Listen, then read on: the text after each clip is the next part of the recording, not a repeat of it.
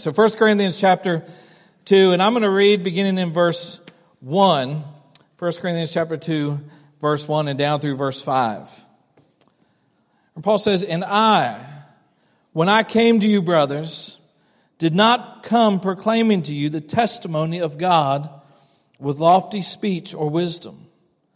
For I decided to know nothing among you except Jesus Christ and Him crucified. And I was with you in weakness and in fear and much trembling. And my speech and my message were not in plausible words of wisdom, but in demonstration of the Spirit and of power, so that your faith might not rest in the wisdom of men, but in the power of God. And this week I was thinking about this passage and, and a certain time uh, a certain circumstance came to mind that happened to me years ago when I was uh, pastoring a little church in West Virginia, in a little town that nobody's ever heard of. It's funny, last week we stopped over at uh, Jenny's Market after church on Sunday, and there was somebody there, and, and Mike said to this person, Hey, aren't you from West Virginia? And they said, We sure are. We're just passing through. She said, Where are you from? And, and she mentioned a couple towns, and I said, You're not from Belington, are you? And she said, We are. In that little town where nobody knows about, we ran into somebody here at Jenny's Market just passing through. I couldn't believe that. But we lived in this little tiny town and we lived up on a hill, and below us was the main road. There was just one big road that, that ran through town. And I was up there uh, one night. I don't know where Denise was. I don't know where the kids were. I know they were in the house, but I don't know why I was sitting in the living room all by myself. Nobody was around. I was watching TV. I don't know what I was watching, but suddenly, uh, uh, from behind me, I just heard faintly the screams of a woman screaming for help. Help me! Help me! And at first I thought, Am I hearing things? Am, I hearing things? But then as I, I, I turned the TV down, I heard it more clearly Help me! Help me! Somebody's going to kill me! They're going to kill me. Help me. So I ran out on my front porch and it was dark and there's just a few lights down there on the road. And I could see her running down the middle of the road, screaming, Help me! Help me! They're going to kill me. And I'll save you the long story. I don't know whatever happened to the lady. I tried to get her help. But I just remember thinking after that was all over that you can really tell from the tone of somebody's voice when something's truly serious. Have you ever had your kids cry out to you in a way that you knew immediately that this tone was different, that something about this was different, and something that happened was serious? And have you ever heard somebody, your, your spouse, call you on the phone and you can tell by the tone of their voice that what they're about to say is deadly serious? And really, that's where we come to in this passage. And what Paul's going to do here is he's going to talk to us about something that's deadly serious. And you can tell immediately by the tone of his voice that he means for us to take it seriously. And I'm going to walk you through that, but I want you to understand that this is really sort of begins and is born out of what's already come in chapter 1. Remember, when Paul wrote this letter, there were no chapter divisions, there were no verses or anything like that. He just wrote the letter to the people at Corinth, and he's sort of continuing the thought that we had at the end of chapter 1, where he talks about the truth that God uses all sorts of unlikely people. Do you remember that? He said that God uses the weak things of this world to shame the things that are strong. And God uses the, uh, the, the, the, things of this, this world that are foolish to shame the things that are wise. And he said God uses the things that are nothing uh, to shame the things that the world sees as everything. And we remember that at the end of it, Paul says that God does this for one specific reason.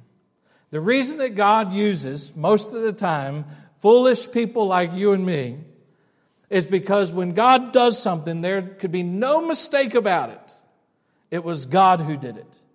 And so Paul's just sort of coming on the heels of that, and he's saying now, because of that, he wants them to understand that when he came to them, he came to them in that same way. That he came to them not as being somebody who's lofty or high up or in the, in the eyes of the world, somebody who's be respected. He says, When I came to you, I came to you simply. And listen to what he says. He says, I, I came to you, brothers, not, not proclaiming, or did not come to you proclaiming the testimony of God with lofty speech or wisdom.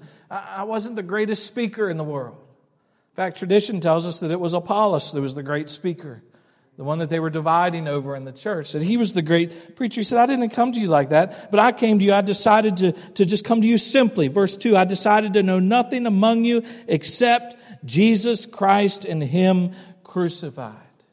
He says, The power of the message that he preached to them was in the message and not the man. That ought to give us confidence, by the way. Listen, if you're sitting here today and you, you think to yourself, like, you don't have a lot to offer, you've never really uh, been a person who shares your faith a lot, you get really crazy nervous when it comes time to talk about your faith, I just want you to know and be reassured that the power is in the message, not in you. So just go for it.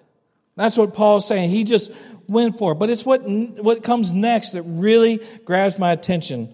Look at verse 2 again and then into verse 3. He says, I decided to know nothing among you except Jesus Christ and Him crucified. And then in verse 3, and I was with you in weakness and in fear and much trembling. And that really sticks out to me. When I read that, that really sticks out to me because that doesn't sound like Paul to me. I mean, what do we think of when we think of the Apostle Paul? Uh, we, don't, we don't think of a guy who's, who's running around with shaking hands and a quaking voice and sweat rolling down his brow every time he shares the gospel. That's not the kind of guy we think about. We don't think about a guy who's scared to speak up for Christ. I mean, Paul, when I think of Paul, I think of a guy who's bold who's confident. I think of Paul, I think of a guy who says that he's willing to die. It would be gain to him if he just had the opportunity to share Christ. He'll lose his life for the sake of the gospel. I don't think of a guy who's weak and fearful and trembling. So then what does it mean when he says that he came to them in weakness and in fear and much trembling?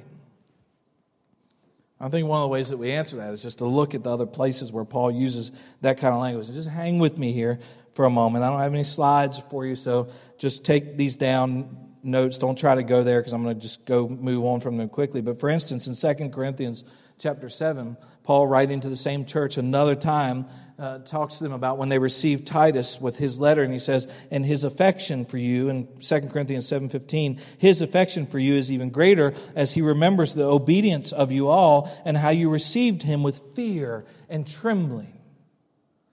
So he describes the way that they would have received his messenger with fear and with trembling. And then Ephesians chapter 5 or chapter 6, excuse me, verse 5, he's talking to slaves and he says, Slaves, obey your earthly masters with fear and trembling and with a sincere heart as you would Christ. So he wants them to, to know that there's some gravity to this. In Philippians chapter 2, verse 12, he says, Therefore, my beloved, as you've always obeyed, so now, not only as in my presence, but much more in my absence, work out your own salvation with fear and trembling.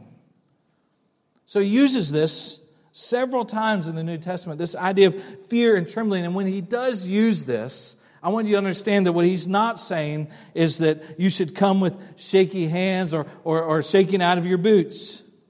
He's not talking about being afraid. What he's really saying here is that the thing that's being addressed is of such a serious nature that the one who's addressing it does so as if he's trembling in fear. You ever had that experience? I'll tell you, in years of ministry, I've had the unfortunate experience of having to be the person to go and relay to somebody that their loved one has died. I remember the first time it happened, and it was a man that I dearly loved, and he had a grandson who was the apple of his eye. His grandson was serving his third tour in Iraq. And I'll never forget getting a call his family was here in Maryland. We were in West Virginia, and we got a call that night and said, His grandson had been killed in Iraq. We need you to go and tell him that he's dead. I want to tell you something. When I stood on his doorstep that night and I rang the doorbell and I saw him coming. When I spoke those words, I spoke them in fear and trembling. You understand? It's about the gravity of it. I wasn't scared. I wasn't afraid but the gravity of it. I remember on Easter Sunday, the day after Alexandria was born, I had just gotten to the hospital and I was with Denise and we were sitting in the room. And just about the time I took my jacket off, I got a phone call that said one of the most prominent members in our church and one of the most prominent members in our entire community had been in a car accident. Nobody knew where they had taken him or what his condition was. And they said, Could you find out? So I began to make some calls and I eventually found out that they had taken him to Prince George's Hospital. And so I got in the car, drove to Prince George's Hospital, got there, told them who I was there to see. They took me upstairs without saying a word. One of the nurses ushered me into the room where there he was on a table, dead. And I stood in there all alone with him. And then I went out and they sat me in a little room by myself. And I began to understand that I had beat the family there. And his wife, who was in the car with him, was there also, and she was almost other than a couple bumps and bruises, almost completely fine. And so they informed me that I was going to have to go in with the doctor to tell her that her husband of 50 years was gone. And I want to tell you, when I did that, it was with fear and trembling. That's the idea here that Paul's saying that this thing is so serious. This thing is so important that when he speaks about the gospel, when he speaks about the message of Christ crucified and the reconciliation of men to God, that it's so serious that when he speaks the words, it's as if he does so in fear and with much trembling. This is the weightiest thing that you could ever deal with the reconciliation of men to God. Paul was serious about this. And I, I, wrote this down just this morning in my notes. I want to ask you the question Are you serious about your faith? I mean, Paul was deadly serious about it. He says, When I came to you, I just spoke about Christ and Him crucified, and I did it with fear and trembling. I think there's some reasons why he was so serious about his faith and the message that he preached. And so just hang on with me as I walk through these, and then off to Mother's Day lunch you go. First of all, Paul approached the gospel with fear and trembling because he understood that he was involved in the things of God. He was involved in the things of God. Look at verse 4 and verse 5. He says, My speech, my message, were not in plausible words of wisdom, but in demonstration of the Spirit and of power, so that your faith might not rest in the wisdom of men, but in the power of God. Paul says that this message comes to you. It's, it's clothed in the power of God. This is God's message, the message of the gospel, the preaching of the gospel, the receiving of the gospel. All of these things are things that God is involved in. And Paul had an understanding, an understanding of that. And there was a sense, I think, for Paul in his writings and in his example, there was a sense of reverent awe about the things of God. Now, you guys are so quiet this morning. I hope I haven't lost you already, but maybe I'll lose you now with this. I think this is an appropriate time to say that I believe that one of the biggest problems in Western Christianity and in our churches is that we seem to have lost a sense of reverence and awe for God. I mean, I really believe that. I, I've only been in ministry for 15 years. I mean, short time, short time. And the world is rapidly changing. I mean, rapidly changing. I'm, I'm, I'm much more like my grandparents than my children are like me. I mean, the world is just changing so fast, and the church is changing so fast. And one of the things that I've noticed is that it seems like that we've lost our sense of reverence for the things of God. I mean, I really believe that. I mean, just take, for instance, this is easy, low hanging fruit, but I'm taking it. Take the weekly worship gathering of a church. Not just our church, our church included, but any church. And we've become so casual in our approach to worship. Now, I'm talking about dress, the way you dress. I think that that's not even that big of an issue. I think that we dress more as a reflection of our culture than we do in what's appropriate to church. I think that those of you who remember days when you uh, dressed up more in church, you lived in a time where people dressed up more. And that's just a reflection of our culture. So I'm not talking about that. I'm just talking about the sense of the, the general casual attitude about the things of God that we encounter when we come to church. The, the, the worship service of a church rarely seems like a sacred place anymore. I think that some of the most popular preachers, and maybe I know this because I spend time watching other preachers and paying attention to who's popular and, and who's sort of on the rise. And some of the most popular preachers, I don't even want to say their names because I don't want you to ever go look them up because they're some of the most irreverent people that you'll ever see. And it seems like the people who are rising now in the church are the ones who push the envelope right to the edge and sometimes are on the edge of even being profane in the pulpit. I watched the, the service of a church launch in South Carolina of a man who had been taken out of ministry and recently was restored to ministry, and thousands of people showed up to the church launch. And in his message, he joked about his sex life and even cursed in the pulpit.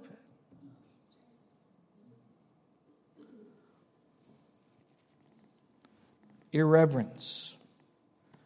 Here's one that you're going to not like, but let's just wear this one.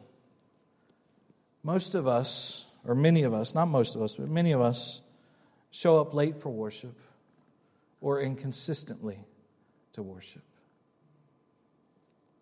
It's become casual.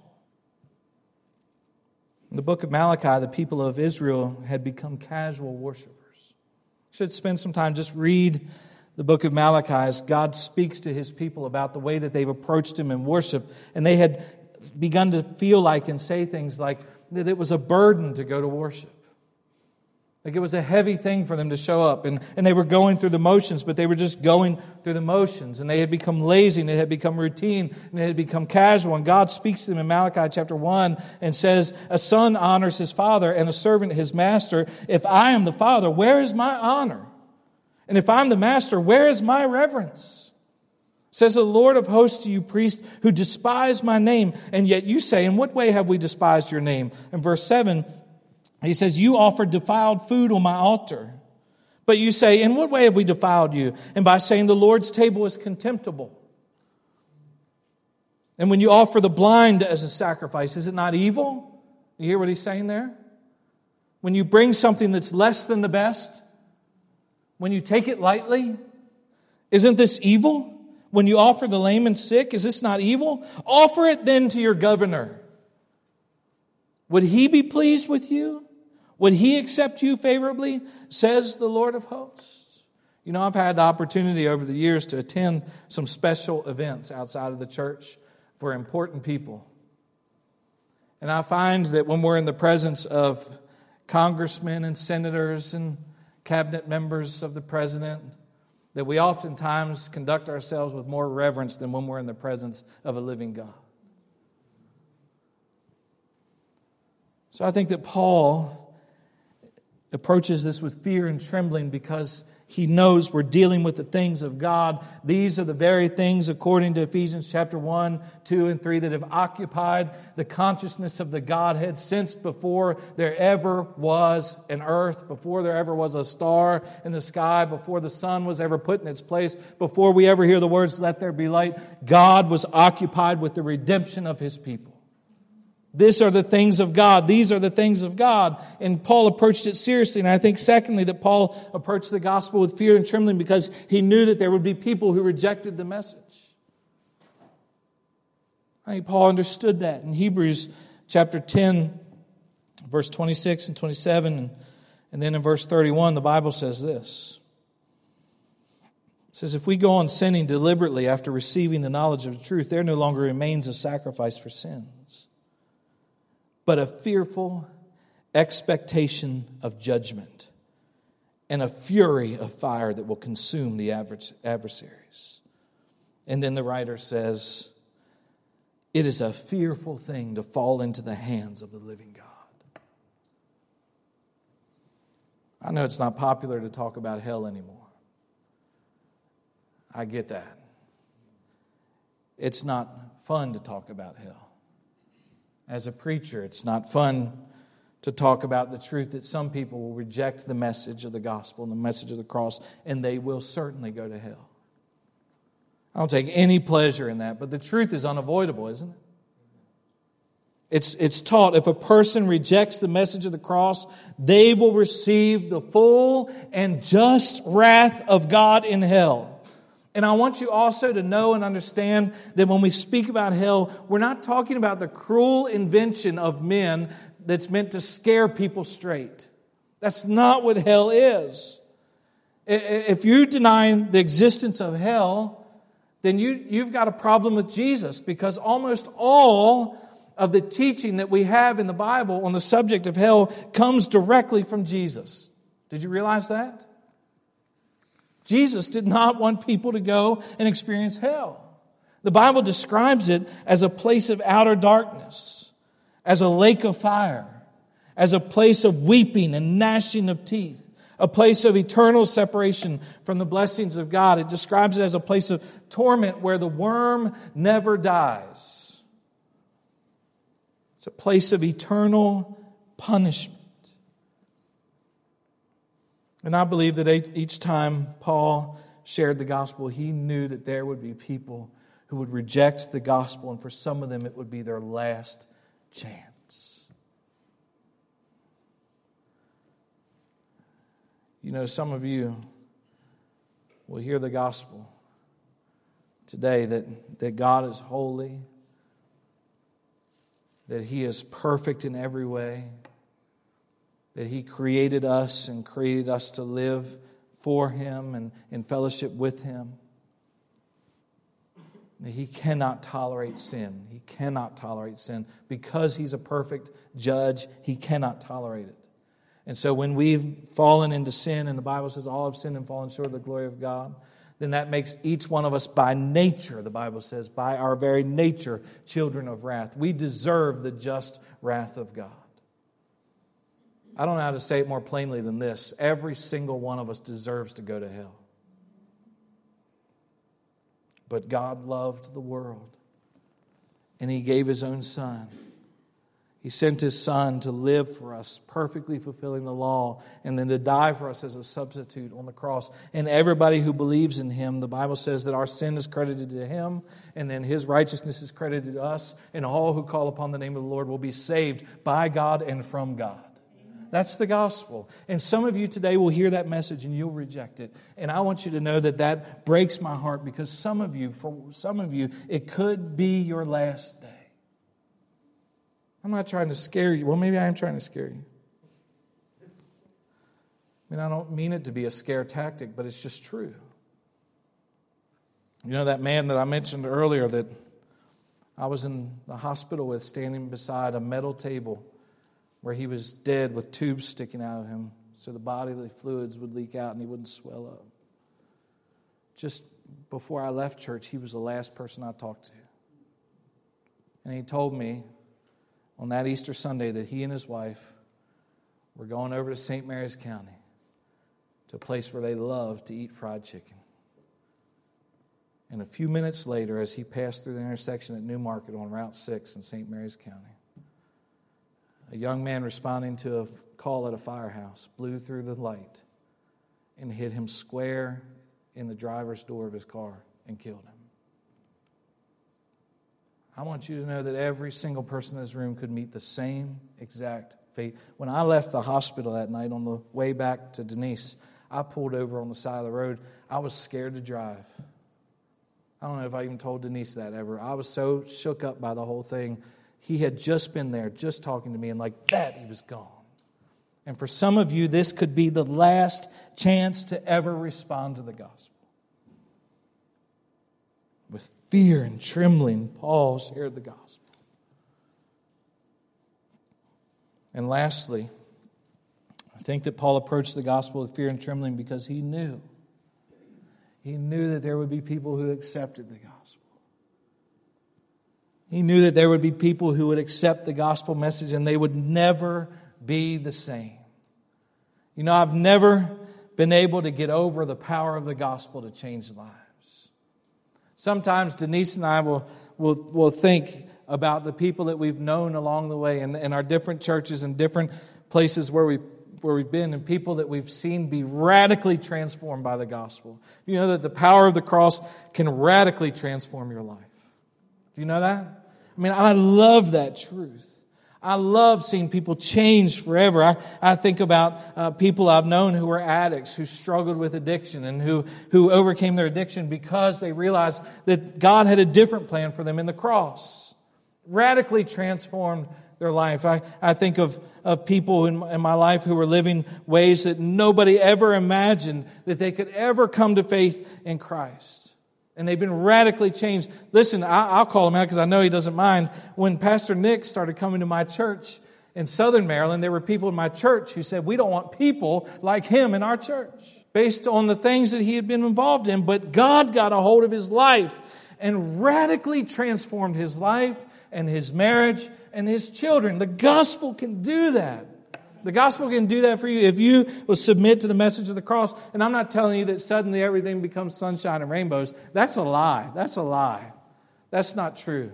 But I'll tell you what does happen. The Holy Spirit comes to live inside of you and begins to change you. And you live a different way, and you live with a different hope, and you live looking towards eternity without fear. There is no condemnation for those who are in Christ. The message of the cross transforms life. There's nothing greater or more serious than the message of the cross. A couple of months ago, you know, we have little rituals in our home. How many of you have bedtime rituals with your kids? Uh, none of you? A couple of you? Maybe we're just the only silly people. We do all kinds of silly things. It's silly time, you know. I think it's because we, that's how we convince our kids to go to bed you know, because it'll be fun if you go to bed. And so we do all kinds of goofy things. And, and I, I don't know why, but Alex and I have this whole routine that we go through. And, and she rides on my back, and I take her into the room, and she's starting to get a little big for all this. But I, I spin her around, and sometimes I fling her into the bed. Sometimes I fling her too hard, and she hits the wall, and then we have to apologize and wipe away tears and, and, and, then we get back to it. But we do all kinds of things. We have this routine that we go through every night. It's always silly. It's always goofy. And I say things intentionally that she says, Daddy, don't say that. Like, I mean, we just, it's totally goofy. And one night we were going through our routine and everything was silly and everything was funny and everything was nonsense. And she looked up at me and she said, Daddy, I want to ask you something. She said, I'm thinking that maybe I want to accept Jesus as my Savior. And in a moment, I mean in an instant, it went from a moment of silly goofiness that meant nothing for me as her father to a moment of fear and trembling. There's nothing more serious than the cross. And there's nothing more serious for you than your response to the cross. So, are you taking your faith seriously?